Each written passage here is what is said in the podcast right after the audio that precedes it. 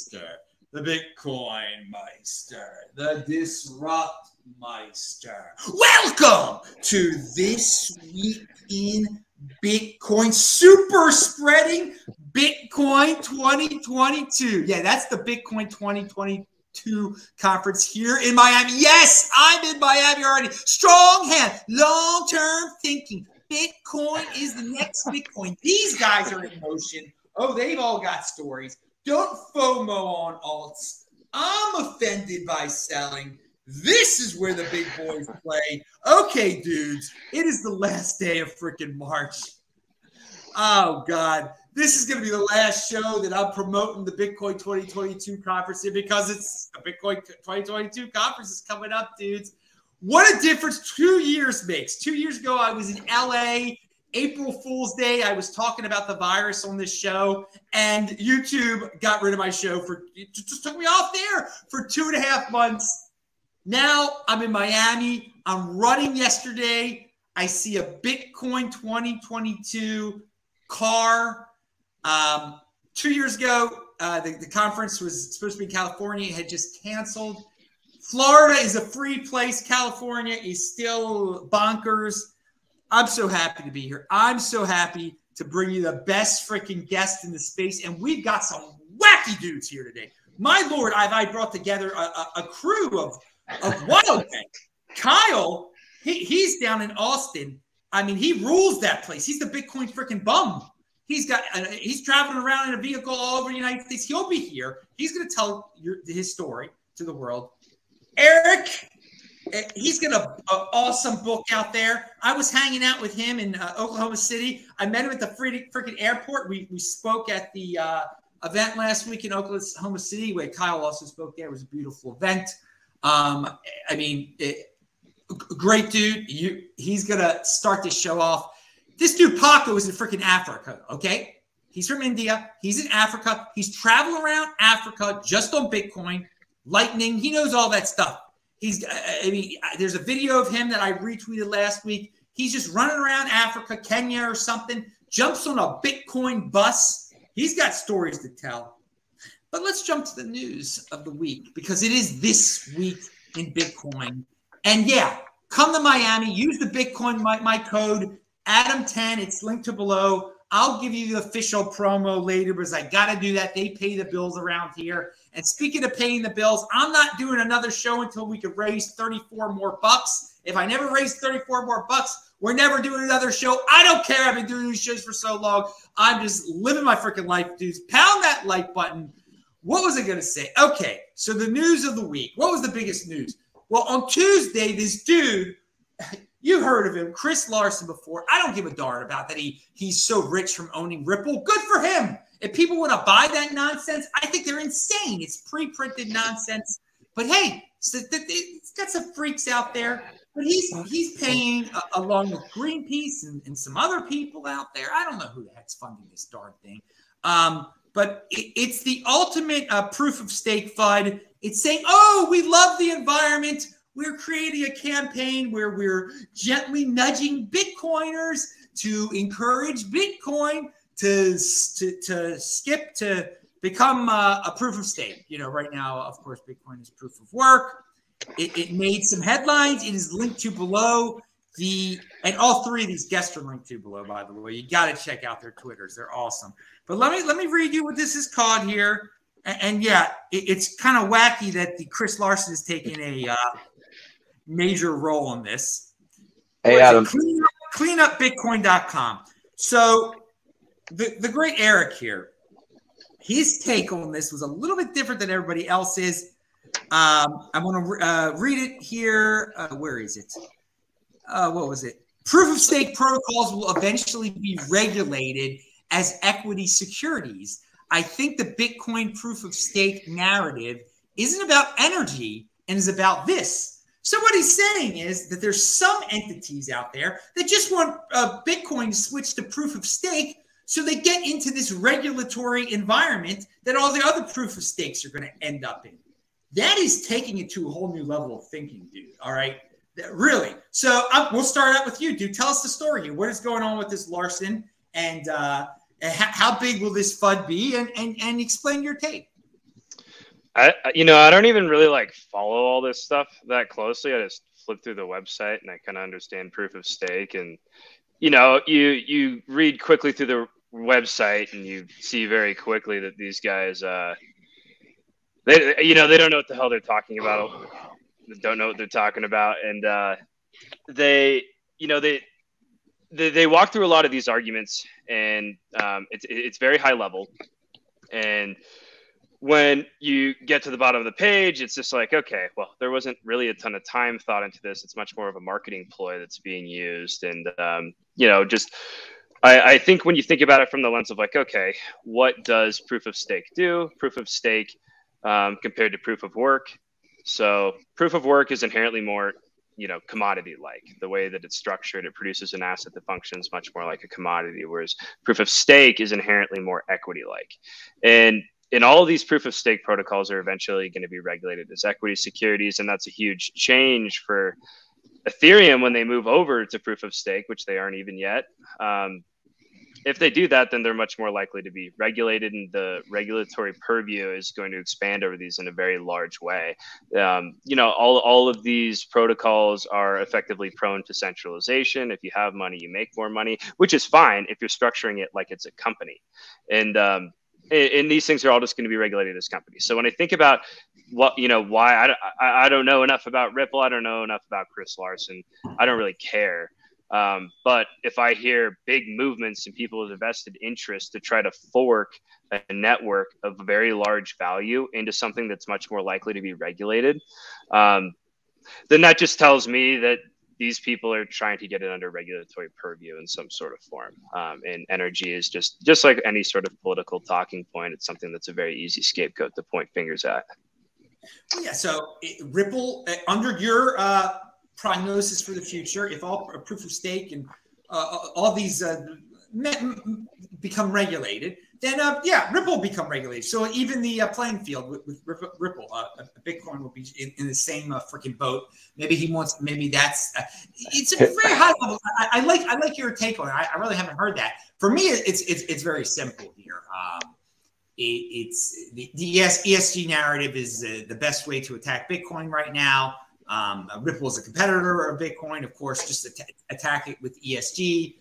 Um, there, there's all these uh, green interests out there that just love to attack anything and spread the ESG narrative. So this is a this is fun. This is fun for these people to do. Whatever. A lot of people will jump jump on board. I predicted uh, that eventually someone out there will take this ESG thing to the next level and just promote this narrative and fork a Bitcoin off to create an ESG Bitcoin, a proof of yeah. stake Bitcoin, and let them do that. I, I have no problem with that because the world will know that the real Bitcoin is proof of work. So I I don't have a problem with any of these dudes doing it. I think it's it's very interesting to analyze it and just to to put it all out there and to calm people down that it isn't the end of the world. Um, they got a nice fancy website and it's Greenpeace, and, and there was a lot of, because people don't already like Chris Larsen in, in the space. There, there, was a lot of negative feedback. So I don't think he was the best guy to to be their leader if he's going to be the leader. But we, will we'll, we'll see how it progresses. It, it, made the news. It didn't affect the price or anything like that. Um, but but it's it's not going away, people. It is not going away. It is just getting bigger. And this was a it did get bigger. This was a, a more this, it's more organized now. You can go visit the site. All right, so I, Kyle, I think yeah, I think the uh, the interesting thing, it, well, there's two things. Like one, to your point, go ahead and fork it, man. Like change the code. I don't give a shit. Like I'm like the the people who want to follow your new ESG Bitcoin, like they're free to go follow your ESG Bitcoin. And for those of us like myself and others that are just going to keep following the the actual blockchain for Bitcoin, like you're go ahead. I don't really care. But to another point, I think uh, my friend Super Testnet actually summed it up uh, in a way that I thoroughly enjoyed, which is like, doesn't Ripple have their own blockchain? Go change your own code. Like, I like, leave us alone. Well, the thing is, he is very. He, he probably owns a lot of Bitcoin. At least, I don't know if these other dudes that are part of the movement own a lot of Bitcoin. But if he own, he is a very wealthy man, he probably owns a lot of Bitcoin. If he were to, you know, twist this around somehow to create an ESG Bitcoin, Well, then he would get all these free ESG bitcoins and he could he could uh, dump them. He can't dump his Ripple as easily because I mean he's got a lot of Ripple, but that creates you know uncertainty in his you know in his primo there and everything. So eh, it's it's an interesting take. Everybody wants to mind the big guy's business. Okay, I mean that's what stakeholder capitalism is all about. All these people want to tell companies what to do when they don't even aren't even shareholders of the company. So that's what uh, this is stakeholder Bitcoinism. People who don't are no coiners, they want to tell Bitcoin what to do, and that's uh, we'll deal with it. That's uh, that, that's the way the world is working today. Um, you know, busybodies everywhere. Klaus Schwab and uh, all those they want to deal with stuff they don't have no they own no part of, but they're stakeholders. Anyone can twist themselves around to be a stakeholder in freaking anything. All right. So Paco, I don't know if you even care about this stuff. Dude. You've got some. Uh, I mean, you've got real world stuff to, to, to worry about. you know, I mean, do, do you care about the, the green narrative? And I mean, you care about uh, you know getting by in life, spread spreading the Bitcoin word. So I don't know if you had any, any thoughts on that uh, on that story or even care at all. The website looks really beautiful. All right, it makes you read till the end. You're just like, wait a minute, there is something down there for the Bitcoiners until you reach to the bottom, and you again scroll back to the top, and then you look back to your Bitcoin maxi friend to the right. I'm like, hey, bro, have you heard about this? did you hear Adam Meister is talking about this now? And then he was like, what's Adam Meister going to talk about this? What's happening? And then we are like, okay, this is, I, I, always, I, I always just talk to everybody who talks about green energy is like we humans made plastic and then we found a solution to plastic. So good luck with that because we are doing pretty good. And I think so it's the, it is necessary.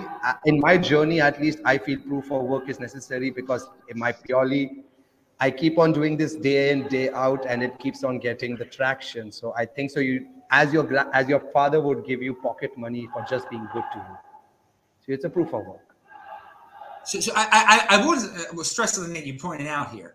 Um, if there's a problem with the environment, innovation will figure it out. The human species, the human beings, we come up with all sorts of freaking innovation. All right. Um, we, we don't need the government to force. When the government gets involved, you, you don't innovate. It, it, slows down innovation.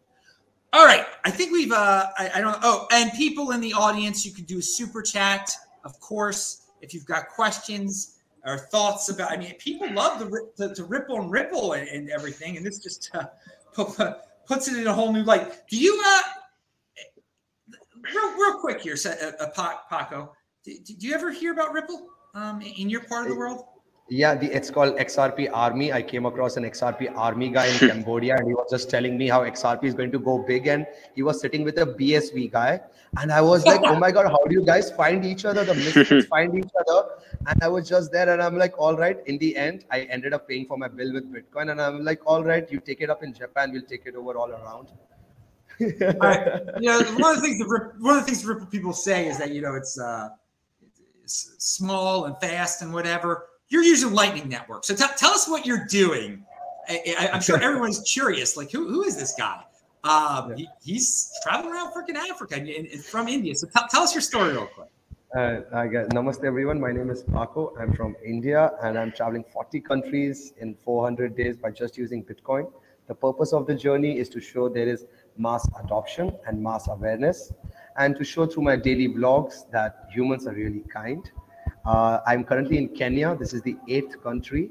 And so far it's going good. There is a huge adoption. People are really, really, they are mostly traders I have come across who have these Binance wallets and Coinbase wallets, but they know what Bitcoin is to the extent of making money, period. So what I end up doing is I end up hosting Bitcoin meetups. So currently, just today, I was just hosting a Bitcoin in Mombasa uh, Technical University. So I tell them about what Bitcoin really is and what's the philosophy behind it. Thanks to definitely Saifedean Ammous uh, for the Bitcoin standard that really, you know, once you see it, you can't unsee it. So this is what I'm currently doing. Yeah. Dude, how many Bitcoin meetups have you uh, start, had in Africa? Uh, Africa, this is the this is the first one. I've got two more lined up. I'll be having another 20. I've done so far 41 meetups, I guess. Yeah, around. Badass, dude. Dude, yeah, yeah. You are like breaking records all over Africa. Um, I've been in this so long. I've been. I got my first two Bitcoin in 2013. I mean, I, I went to South Africa for a Bitcoin conference in uh, 2015, and so many people just since even then are like, Africa is the future. Africa is the future of Bitcoin. It takes a while. It takes guys like you that I, I, I, I, I want to share something. I'm going to share something with you. This is really awesome. So while you send me that Greenpeace thingy, I was sitting with someone called Bitcoin Matani. What he's doing is he is making educational content in five African languages for Bitcoin. He's a Bitcoin maxi. He is supported by Galoy Money, and this is how he's going forward. And I got connected to these little pockets of Bitcoiners who are trying something like Bitcoin Beach in Senegal, Ghana, Nigeria, South Africa, Zambia, Whoa! Mozambique. Yeah, there are all these little little pockets. Whoa, yeah. whoa, whoa, whoa, whoa! This is breaking news. Insider information. You say there's going to be, you know, people trying. Uh, do they have their Bitcoin beaches yet, or are they just thinking. No, they have it. It's it's on it. Like I can give you those. I can give you those. I can give you those accounts, Twitter accounts, and you can just be like, "What the fuck?" well, dude, follow him. Follow his link to below. Okay, run with Bitcoin is. Why do you call yourself? Do you run also? Do you jog? Yeah, yeah, I run. I run because I always feel the sweat is the best drug in the world. So if I take something from the Bitcoin world, I share something from my side. Is like running. Otherwise, you're just on the computer all day. You know this dude is good. This dude is spiritual. This dude is physical. I mean, I, I, I love running too. But you've got, I mean, every you should be on some other shows, dude. Uh, I mean, I, I didn't. You've got some insider information there. I mean, because because here in in our side of the world, everybody makes such a big deal about Bitcoin Beach, and it is it's it's big, it's big. But it, I mean, if they were to do that in Africa, in, in Senegal, you're saying oh, Senegal. I've never heard Senegal even mentioned with Bitcoin, dude that's a pretty hardcore country, man. That's a Senegal is a Muslim country, isn't it? I mean, that, yeah, that's yeah, yeah. uh, whoa, dude. It is uh, like Bitcoin is the most halal money in the world. So every time any Muslim meets me, yeah, it's like True. Yeah. Saifedean actually uh, had a, a, tweet thread about that. But uh, you, tourism to a, to a beach in Senegal, I, am I'm, I'm no expert on that at all. Um, and, and, that's you're bringing unique. And where did you grow up in India? Uh, I grew up in Oman, though. Uh, that's next to Dubai. So I grew up in a Muslim country. And oh, I thought you grew up in India. You said. I thought you no, said. I, am born. I'm born. I'm born in India. Born. I'm an Indian passport. Oh, okay. Yeah, okay, so you're from Oman. Okay. Uh, all right. I, I, know Oman. Yes, Oman is. Yeah, I, I, I know where that I do, but a lot of yeah. people. Do. Oh, all right, all right. You, you are doing some. I, am learning a lot here, as you can tell. I'm, I'm, learning as I talk to you. Do, do the other panel members have any any questions? Uh, for Paco here. All right, all right. No, no, no other questions from the panel members. All right, dude. So t- t- again, Paco, uh, you're don't worry, you're, you're sticking around, but I wanted to give you uh, just a you know a, a just is you're doing something very special there, and uh, it's we call you a unique beast here on the show. So uh, any uh, during your so wait, how many days are left? hundred days, right? And how many days are left? Another 200 to go. I've done oh, today's one. And yeah, you're using like, and you you have you taught some of the people to use the Lightning Network, and have you? Oh yes, oh yes. I, I was sitting with a billionaires table. There was a bad, bad big boy billionaires of Kenya, and I was trying to tell them about Bitcoin. And I said them, I said one of the guys a Lightning wallet, and I showed him check this out. We just exchanged some Sats, and then he didn't buy it. Then he was like, "All right, cool, yeah, whatever." And then they started questioning everything because they have lived in fiat standard all their life. But i end up starting I, I, I think so i would have opened around 100 or 150 blue wallets moon wallets wallet of satoshis for random people. From train rides to tuk-tuk drivers to covid tests to haircuts. I like I, I i feel because i tell you why i'm doing this is because it's not my bitcoin. I i get this bitcoin from the community to spread it around. So if if it has to be hodled you're doing a pretty good job hodling it I get it to share it around to do the adoption and to share with people. Yes, you can buy a falafel for Bitcoin, or you can get yourself a pub crawl in Cambodia for Bitcoin, or you're in Kenya, you can go for your Masai Mara safari for Bitcoin. So I just showing to people there are these use cases. It is just not only about making money. So thank you all. Right. all. And, and and so one of my questions, you're using Lightning, you're spending Lightning. Um, but and I'm sure you get some negative feedback. I don't want to deal with Bitcoin. What is the take on the United States dollar? George, this is going to be a segue to another uh, subject matter. Um, is the dollar uh, during my travels? The dollar is just people want the dollar. People want the dollar. Yeah. So do people still want your dollars? Do they? Is that Oh, still? oh. Would you say it's still number Oh. one? Now? Oh yeah, oh yeah, definitely. Dollar still prevails. Like like everybody loves their dollars from Sri Lanka. The country is plummeted. It's done. Nigeria is done. They have like it's you know rug pull you're talking about. It's these countries are facing literal rug pulls, 12 hour power cuts and all, and they will accept anything for dollar. They do not want their local currency. Cambodia is dollars.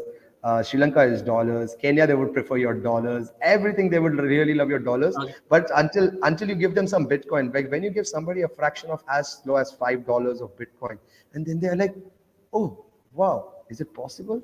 Wasn't it expensive? Did you give me the real one? Oh my god!" But when you do the non KYC wallet, like a Blue Wallet or a Moon Wallet, and then they're like, "Oh, wait, he didn't do anything, and he just gave me some Bitcoin." And people like it's like if you give somebody a toy, they'll play with it, right? And this is what is happening. People are not sharing; it is just hodling and hodling and hodling it's a use case scenario when you start using it you'll be just surprised to see like wow you can like people love you Now, now, okay. So, what I asked you that dollar question. We're going to move on to Eric because the thing is, Paco, I, I, you know, you're having fun over there, but in the mainstream, uh, well, in the the realm that I travel in on Twitter, and uh, you know, people talking about this, everything that's going on in the Ukraine. All these people are saying we're entering a new world order. The dollar has gone down the toilet. Blah blah blah. Russia, China are going to unite and use the yuan the, the yuan. This dude is traveling around. The people want the dollar. I have been saying this for so long. You people who think the dollar is going away because of Russia, Russia, Russia, or Ukraine, or this, that, and the other. Dude, come on. It just doesn't switch overnight. Some people are such self-hating Americans. They, they want to see the well, there are a lot of people outside the United States that just want the dollar supremacy to go away. It's not going away anytime soon dudes. People want that dollar more than their trashy African or Asian or whatever South American currencies. All right. The dollar is a brand. The dollar ain't going away. And yes, it is awesome that you know people are being taught Lightning and all and, and Bitcoin. That stuff's hard. I mean, it, it, it's it takes you know a dude traveling around freaking Africa like that. So Eric ha- has a tweet out there. While Bitcoin is entering the geopolitical main stage, it's important not to be naive about your near term expectations. The dollar is a deeply entrenched system. A lot of people think this is the suddenly moment. I still think we're in gradually. So take it away, Eric. Uh, what- what's up with the dollar? What's up with uh, Bitcoin becoming the world reserve currency in 20 years, 50 years, 100 years? Okay, take Eric. All right, so this is this is a complicated one. Um, I, I, think a good way to break it down is starting with what money is, and there's three primary functions of money: store of value, medium of exchange, and unit of account. And then if you think about this concept of like what global reserves are, how we denominate foreign uh, transactions, foreign volume, all these different concepts that people try to measure how dominant the dollar is within the economy. If you kind of think about the purpose of currencies within these three functions and you apply it to those areas, I think it may it's, things start to make a bit more sense. So if you want to have something that is a good store value, then that would be something that you would have in your foreign reserves. And you know, we have seen that the dollar is very dominant within that category, but it has been losing a deep amount of dominance over time. So there's it was in 2000, it was around 71% dominance, and that declined all the way to 60% by 2021 Q4. Um, so that's a pretty material decline. And you know, a lot of that can be attributed to the euro. So we, you know, in terms of like foreign reserves, we have dollar, we have euro, we got pound, we've got uh, Japanese yen. Those are like the the four big ones. Technically, the Chinese yuan is classified in there, but it's a very small percent. It's like two and a half percent. And then you have all these other currencies that are used in this big group of, um, you know, emerging markets or developed economies that just have smaller, um, you know, presence of their currency globally.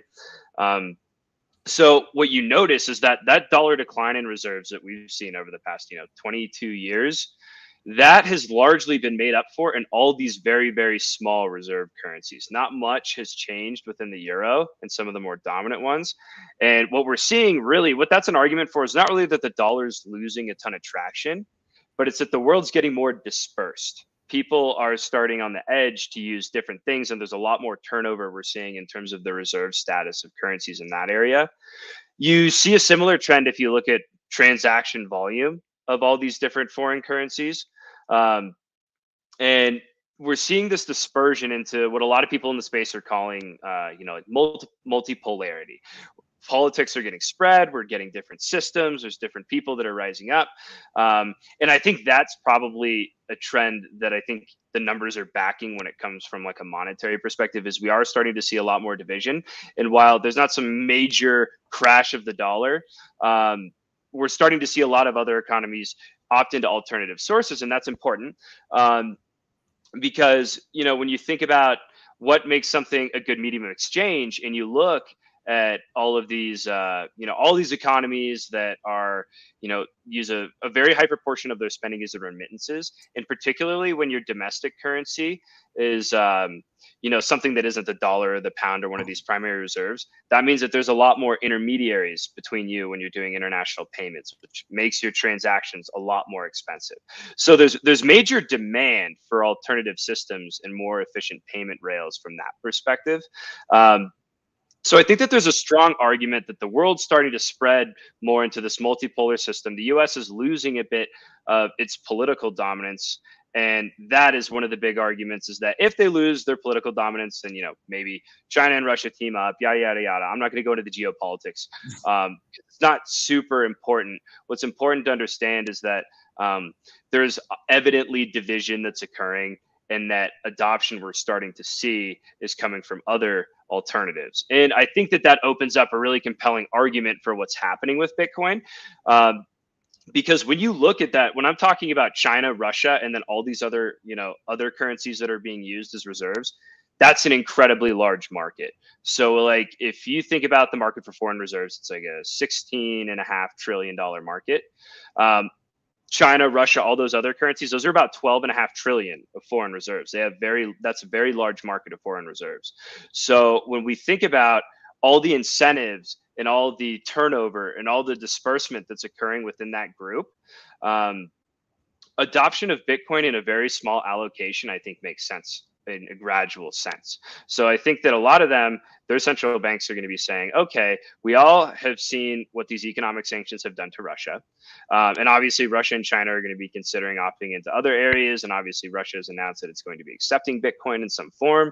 Um, so that's big. And we already kind of know that. But what I think when we saw the signaling to all of these other economies that are all subject to the you know financial infrastructure of the US, they're all thinking to themselves, okay, now I need to rethink number one, what type of finan- financial infrastructure I'm using.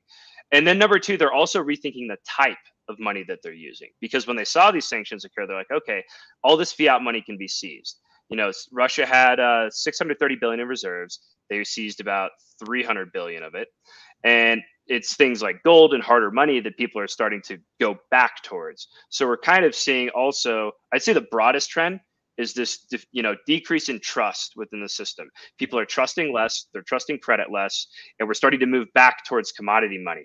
That's an incredibly favorable trend towards bitcoin. I think big gold is going to be a primary winner of that but i think bitcoin is going to be capturing a large market of that.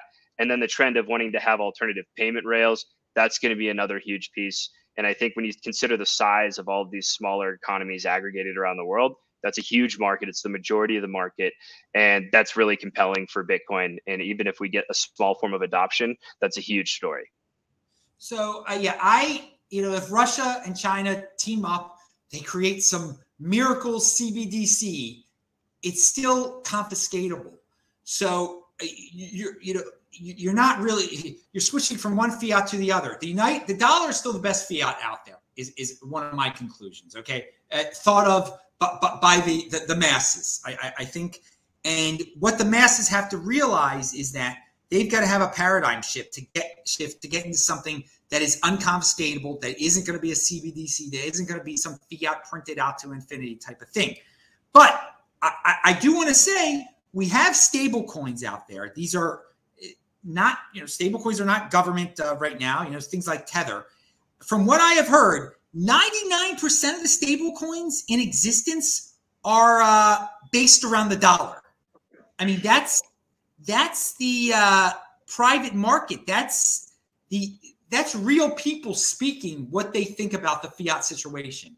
And I think that's that speaks loud and clear about the dollar dominance, at least on a uh, on on a, on a on a fiat you know versus fiat level.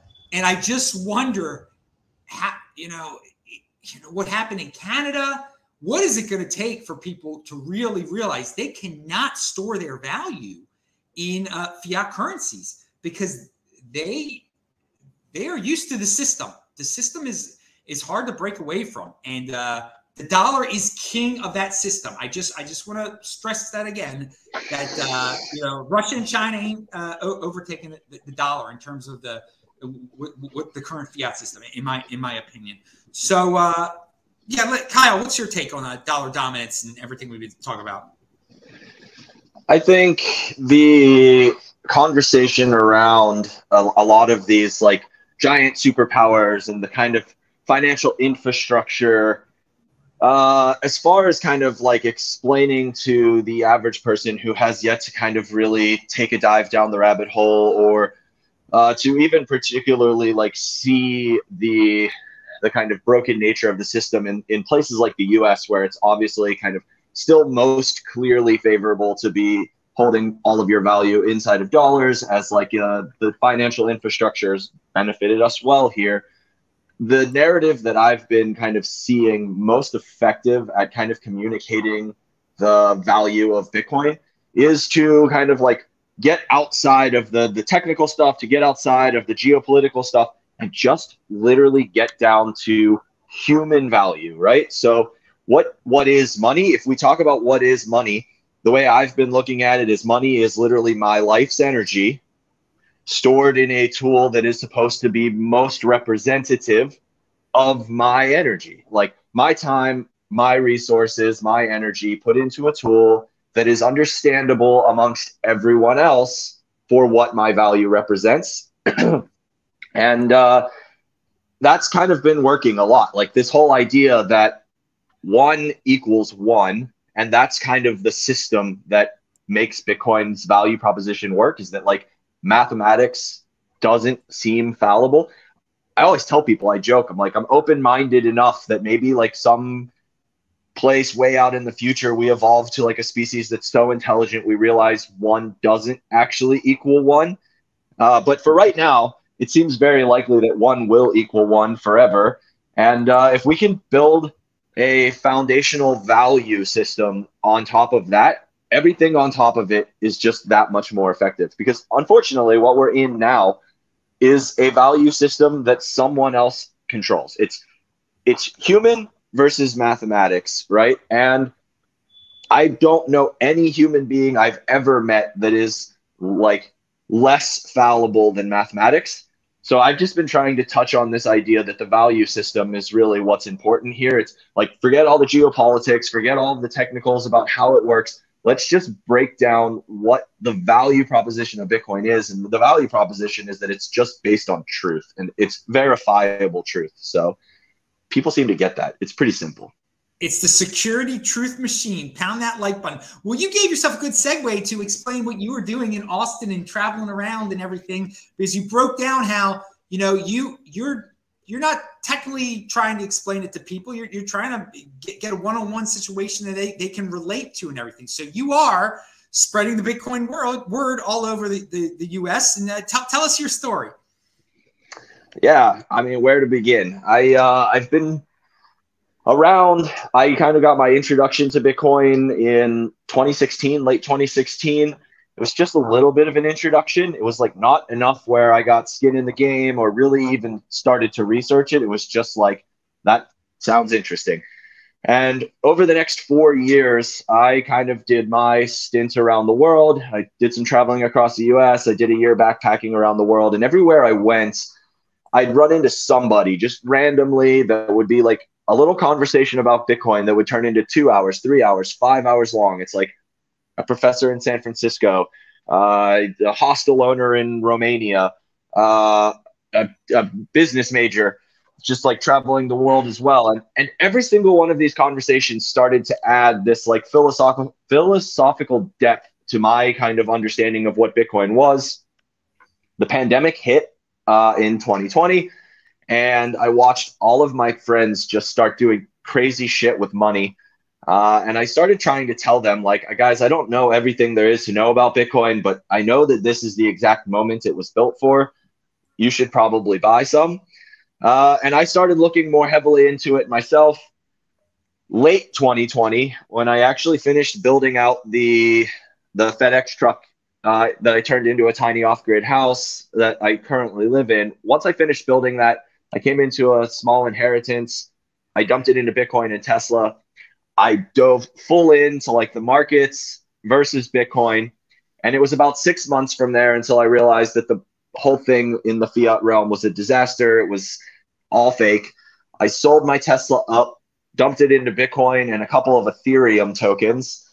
And uh, I held three Ethereum tokens for three weeks before I realized that all of the rest of crypto was just as much a scam and broken. It was basically fiat.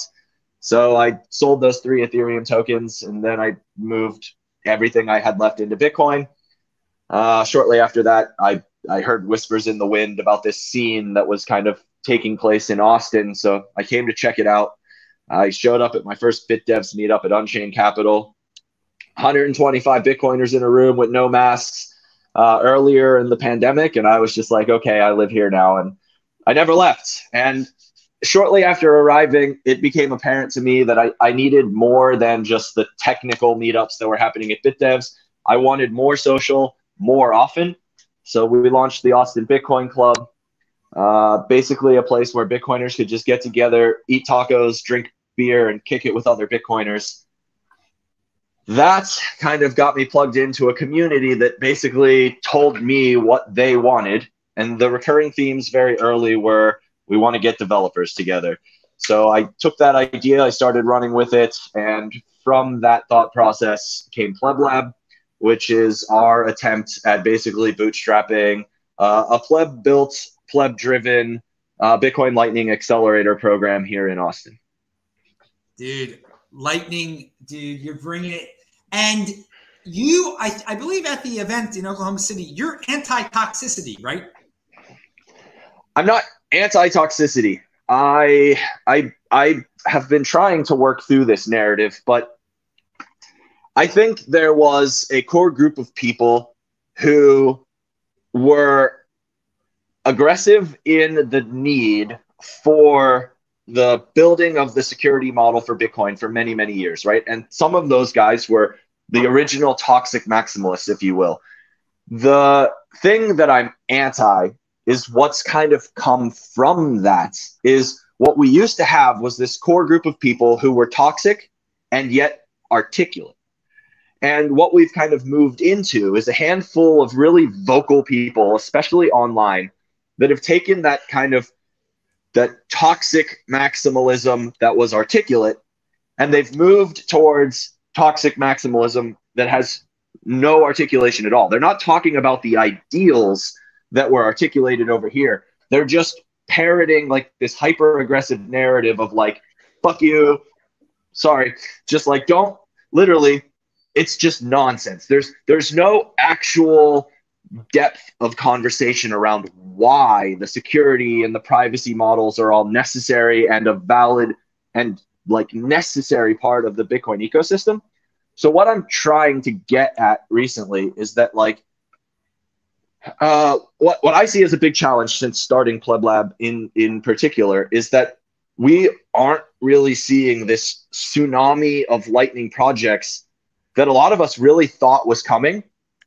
And I think the challenge is that we have a really bad marketing and like network problem. We we are literally so aggressive, especially online, where most people are getting plugged into the the crypto space and like trying to find information that we're pushing people away.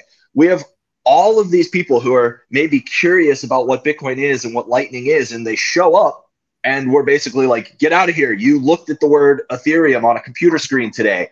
And uh, that's really not a great approach. We've all been through our kind of shitcoin phase, right? And we should meet people where they are. Not everybody needs to be a 100% maximalist the day that they arrive.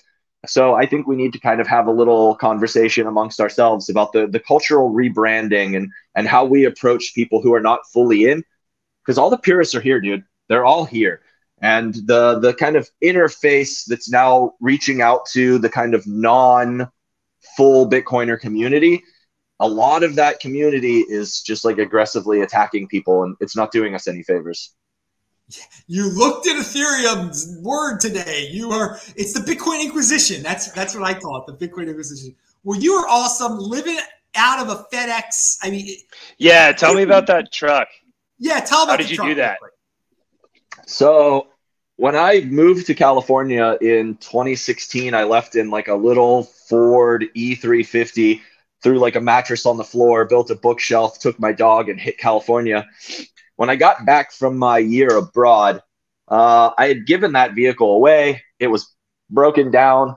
Uh, it's actually the pinned tweet on my Twitter page. Is like it talks about like we're coming up on three years now, but like three years ago, I got back from my trip abroad and I was living in that broken down van parked behind a company I had used to work for in a tweaker neighborhood next to a dumpster filled with dog shit.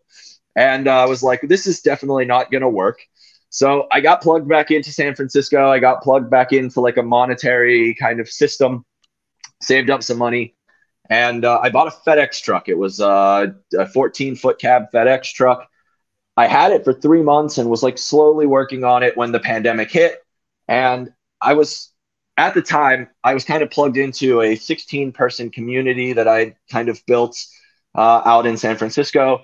Even before Bitcoin, community was kind of my thing. I'd say over the last five or six years, I, I have really kind of taken on uh, a lifestyle that is uh, a community activist, really. Like, I, I don't believe there's much more that's more powerful than community. So, three months in, I get this FedEx truck, the pandemic hits, my whole van life community kind of uproots out of San Francisco. And I no longer had access to like a school with a shower and like locker rooms and like all of the resources that came with like a functioning city. So I got hyper aggressive with building out the van. I ended up with a full size shower, a full size fridge freezer, got 18 solar panels up on the roof.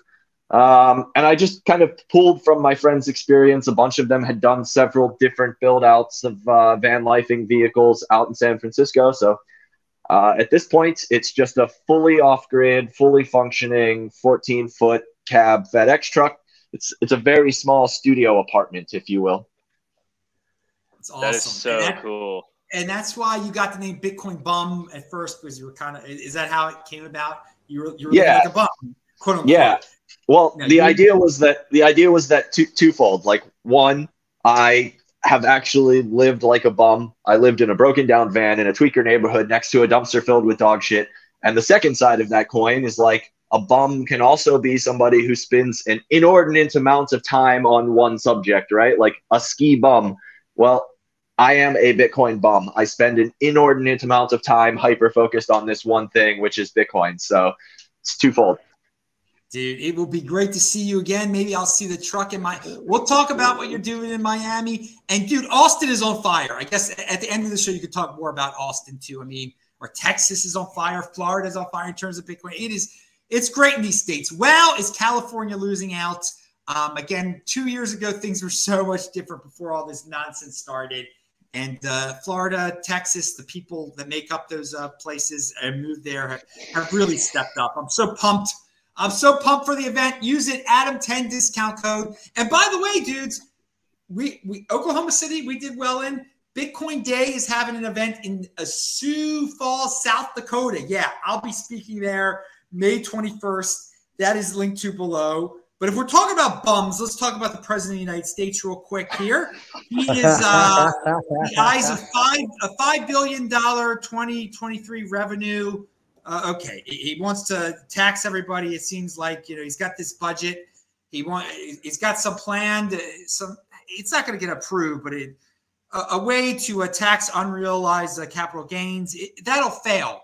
But one aspect of his uh, targeting of, of Bitcoin people or crypto people, whatever you want to call them, Uncle Sam seeks to increase revenue by requiring United States residents to report any holdings in offshore accounts above $50,000.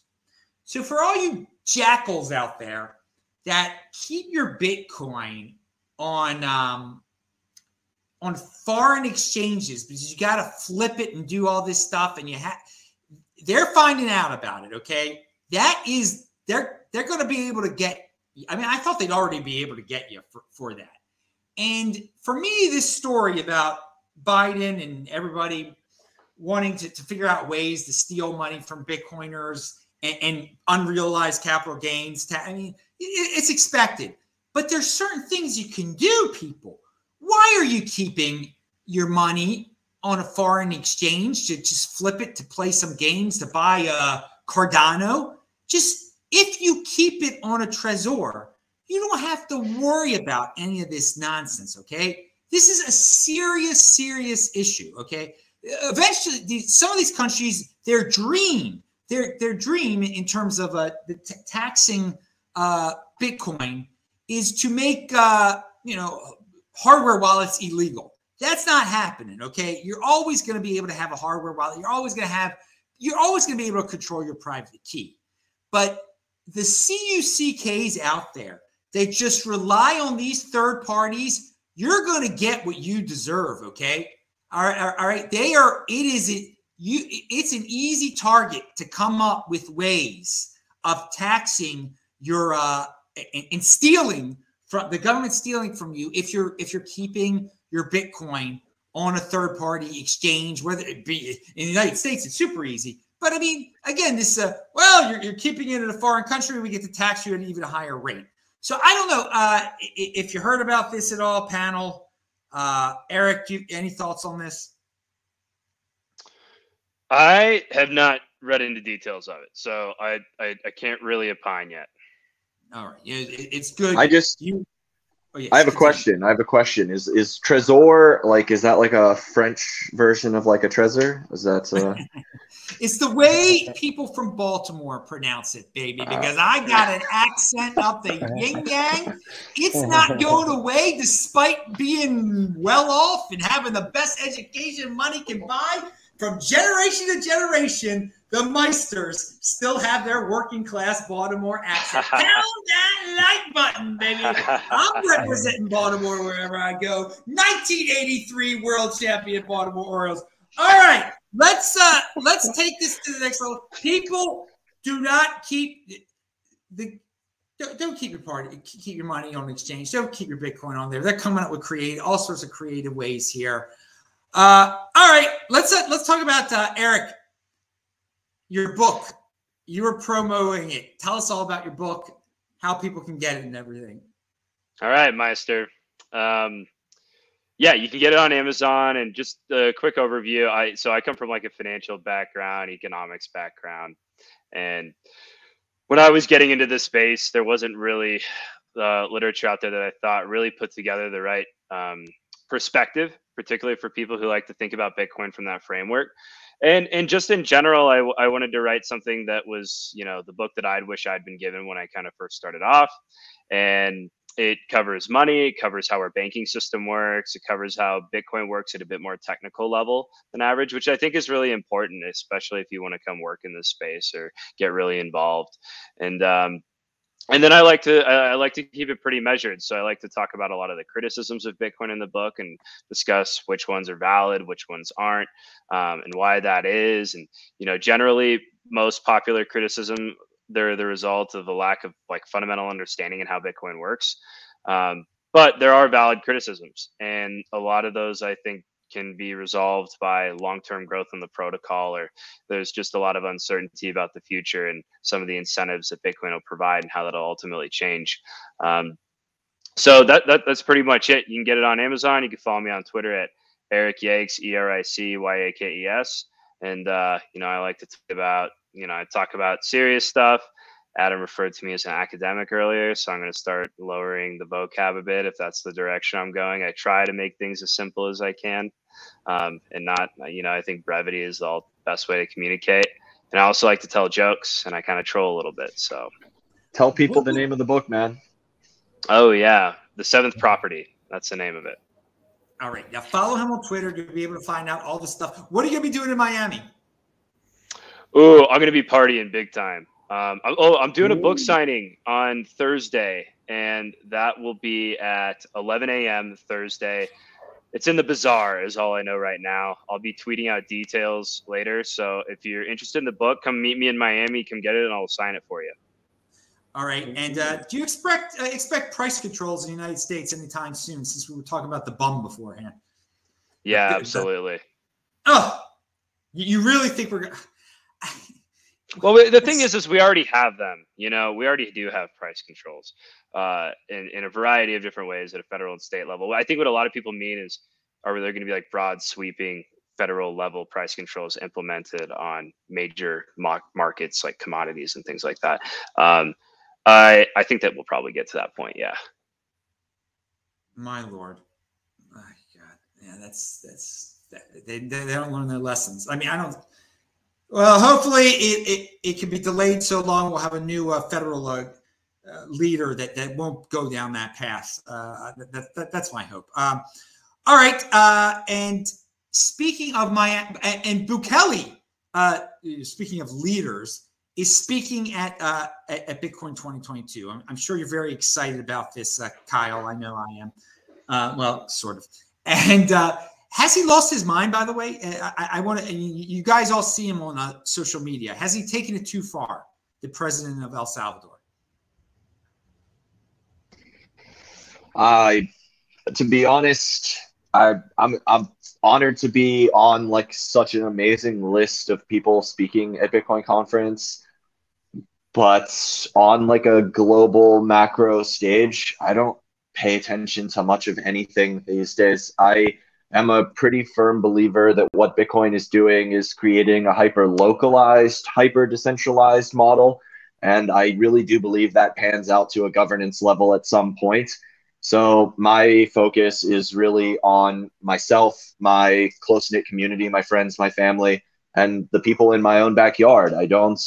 I'm like all for people trying to go out and spread adoption in different states and different countries, but I am kind of hunkered down in Austin right now, and, and I, I believe that a handful of places that just kind of show that it works and show that it can actually take hold uh, sends that message out to the rest of the world. So at this point, I, I don't I don't pay attention to any of it. I don't pay attention to the federal government in the US. I don't I don't even really pay attention much to what's going on in Texas. It's like my goal is to create the first city state, the Citadel city state of Austin and secede from Texas on a Bitcoin standard.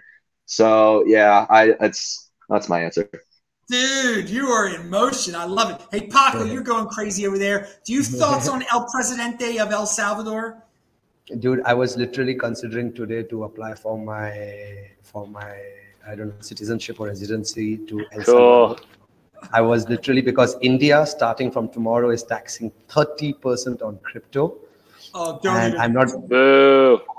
India is like the anti el salvador i mean the, the, bureaucracy that goes on there the confusion they keep shaking i mean you're used to I, sorry you, t- take it away Good move to get. Yeah. The least you can do is make sure you never go to India again. I mean, that, that place is whack. Sorry, Papa. it's it's it's yeah yeah yeah. I'm with you on that. So I was just considering that, but I I, I don't like Bukelele is. At the end of the day, everybody is a puppet. yeah, yeah. I I I side with Paco on this one. Okay. Man, man I, I'll tell you something really what I really loved today morning's news was was uh, Putin saying 5,000 rubles per troy or per gram of gold. And I was like, bring it back, you know. And I am a neighbor of Russia.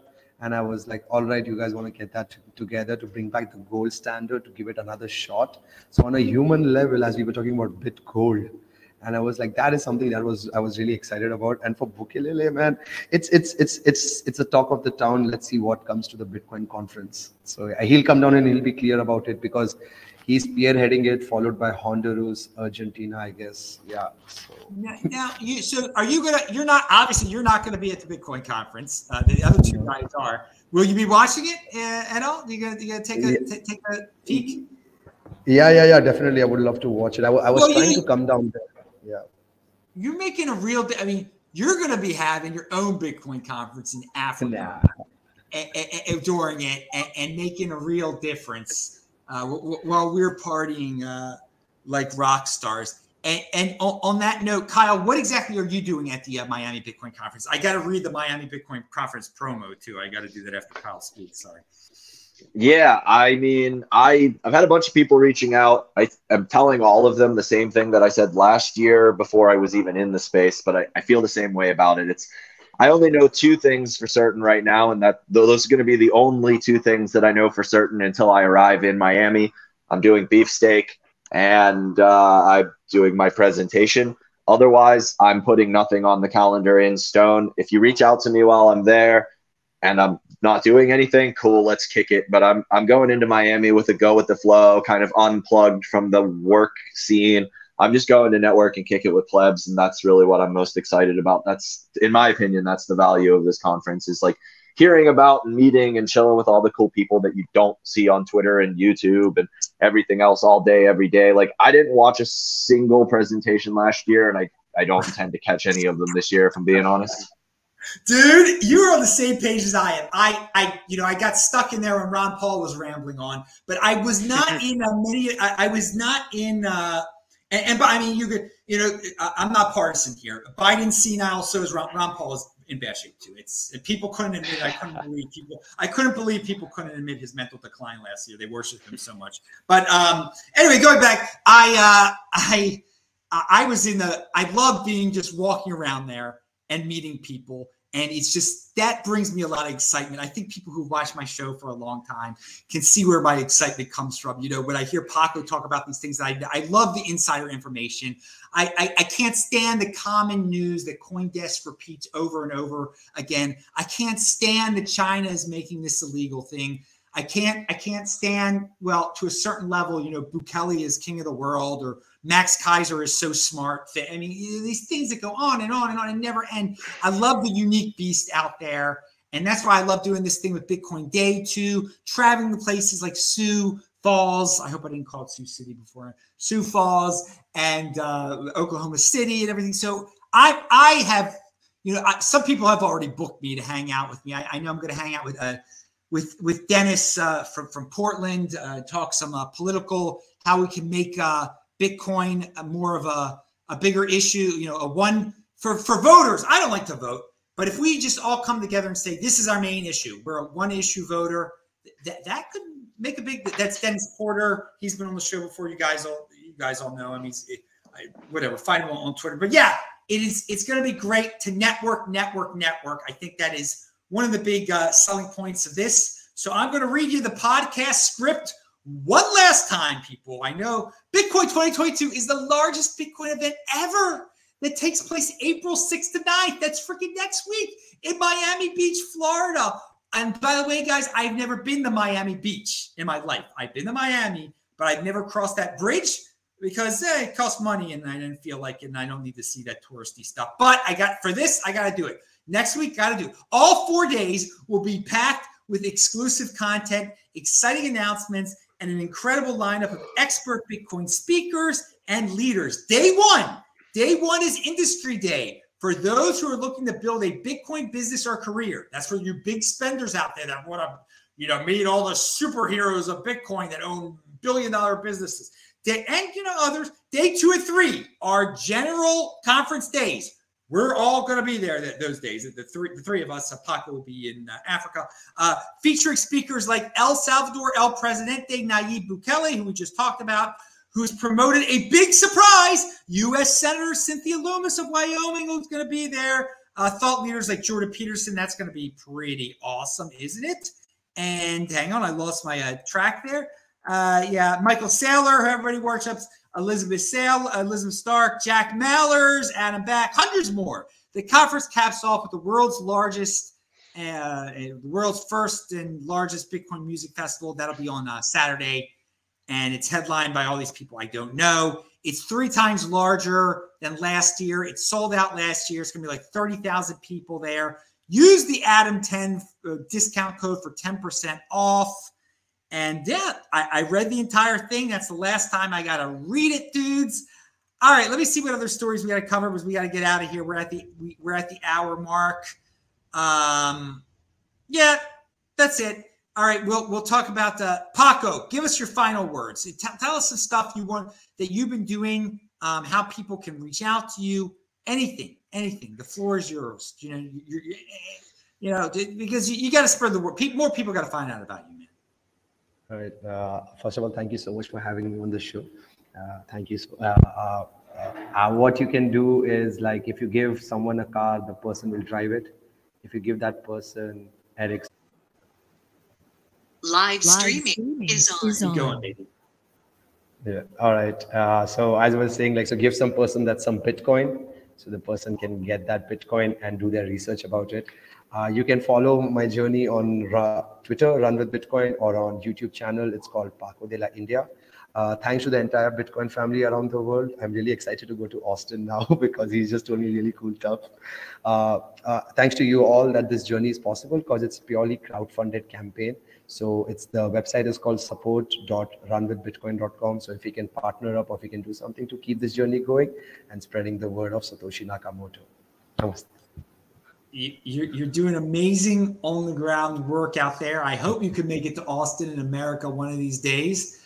Um, I don't know what insane restrictions we'll still have then, or what, what insane restrictions we still have now for a person who has your uh, your uh, what's it called? Your visa, your passport. I don't know what all, all, sorts of crazy rules. I don't know. How many passports do you have? You've got a couple, right? I've lost. I've lost two, damaged one, so I'm like kind of in a situation. Oh my! The, the joys of traveling around the world, people. My, my lord. Okay, let's let's let's go let's go to Austin and, and, and Kyle real quick. T- tell us some insider information about Kyle, uh, about Austin. Anything you want to share? Well, firstly, Paco, when you arrive, man, reach out. We'll make sure you have a good time. Um, what we're doing, probably the easiest way to reach me is Twitter at the underscore Bitcoin underscore bum. If you are a developer looking to build cool projects and want to get plugged into the best Bitcoin building ecosystem on planet Earth, move to Austin reach out to us at pleblab.com. We're always looking for wizards crafting magic stuff with their magic code. So, uh, yeah, and then we'll see you in Miami. All right, dude. All three of these guys are linked to below. A reminder. Also, I forgot to say, I uh, linked to below. It says, "Watch this tweet of mine." It's a little, little, little summary of the uh, the the proof of stake uh, attack on, on Bitcoin, the, the proposed energy FUD stuff. It's it's real quick, two minute one.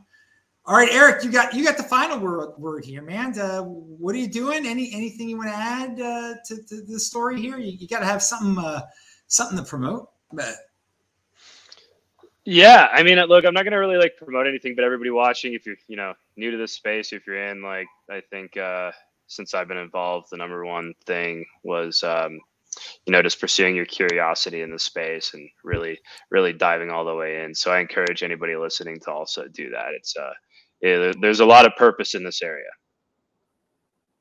All right. Short but sweet, baby. That's it, dudes. There are no more topics to cover. I, don't think there are, at least. Uh, I'm not going to check my notes.